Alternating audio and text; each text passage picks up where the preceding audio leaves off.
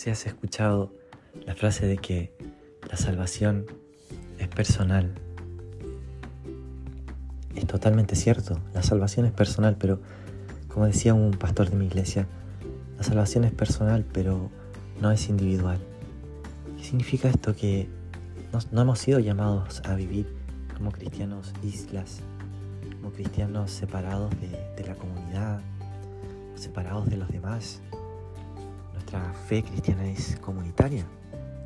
Es una fe que se completa en el prójimo.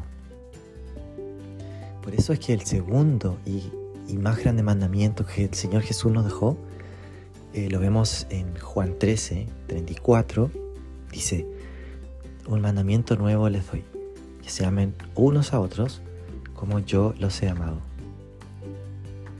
En esto conocerán todos que son mis discípulos si tuvieren amor los unos con los otros.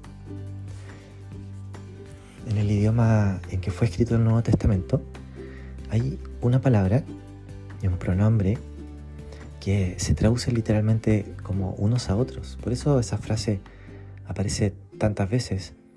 Si tú buscas en alguna concordancia online o en alguna aplicación y pones unos a otros, te van a aparecer un montón de versículos. Y esto nos habla ya de la importancia de, unos a otros, la importancia del amor al prójimo como a mí mismo. Es decir, también hay una relación de, autoestima saludable, ¿no? Una relación de Cristo estima, como diría un pastor eh, que yo se lo escuché a Chris Shaw, Christopher Shaw, Cristo estima, que es amarnos como Jesús nos ama. Pero no solo eso, sino que es también amar al prójimo como a nosotros mismos. Así que el amor de Dios está conectado con el amor al prójimo. De hecho, primera de Juan dice que es imposible decir que amamos a Dios a quien eh, no hemos visto si, si decimos que amamos a nuestro prójimo a quien hemos visto. Es decir, que el amor de Dios trae como consecuencia ineludible el amor al prójimo.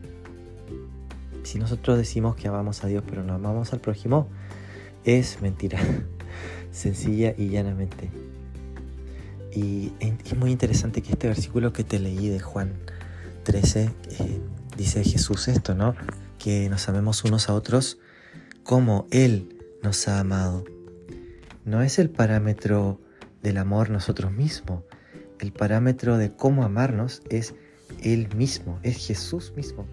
Dice que se amen unos a otros como yo los he amado. Esto lo está diciendo Jesús aquí en Juan 13, el mismo capítulo en el cual Él demuestra ese amor. Y adivina qué es lo que hace Jesús en Juan 13. Dice que Jesús lava los pies de sus discípulos. Versículo 3 dice que Jesús sabía que el Padre le había dado todas las cosas y que había salido de Dios y a Dios iba el versículo 4 dice, se levantó de la cena y se quitó su manto y tomando una toalla se la ciñó y resulta que le lavó los pies a sus discípulos. Una acción que realmente es poner tus manos en la suciedad de los pies de la otra persona, lavarle los pies, es un acto de servicio radical. Versículo 15 Jesús dice, por ejemplo, les he dado esto para que como yo hice con ustedes, así también ustedes hagan. Entonces, el Señor nos está llamando aquí a ser como Él, a amar al prójimo con acciones concretas. En este caso son actos de servicio, pero quiero que puedas pensar en, este momento, en este instante, de qué maneras puedes servir a la gente que está a tu alrededor no sé en qué momento del día estás escuchando esto, quizás estás yendo al trabajo. Hay a tus compañeros de, tu trabajo, ¿cómo los puedes servir en este día? Puede ser un acto de servicio como servirles café, como ayudarles en alguna tarea que tengan pendiente, quizás en escuchar a una persona que necesita contar un problema, o a lo mejor estás escuchando este podcast en tu casa y hay algún familiar que necesita un tiempo de conversación especial. Quizás hay algún amigo que necesita que vuelvas a, darle una llamada, preguntarle cómo está, cómo se encuentra. Hay muchas formas en las que podemos lavar los pies a los demás, a nuestro prójimo, a la persona que está próxima a nosotros. Me gustaría desafiarte en este día a que puedas meditar quiénes están a tu lado y cómo los puedes servir. Habla con el Señor en este momento, en este tiempo. Habla con el Señor y, y pregúntale, Señor, guíame, guíame a quienes, eh, necesitan que lave sus pies en este tiempo. Quizás el Señor te está llamando a que lave los pies de alguien que no te cae bien. Y sabes que el Señor también nos dice que amemos a nuestros enemigos. Así que eso también es parte del mandamiento. Es el amor del Señor que ama porque Él es amor. Y si sientes que te falta amor, acude a la fuente de amor. Y es el Señor mismo. El Señor mismo es la fuente de amor. En 1 Juan 4:19 dice, nosotros amamos porque Él nos amó primero.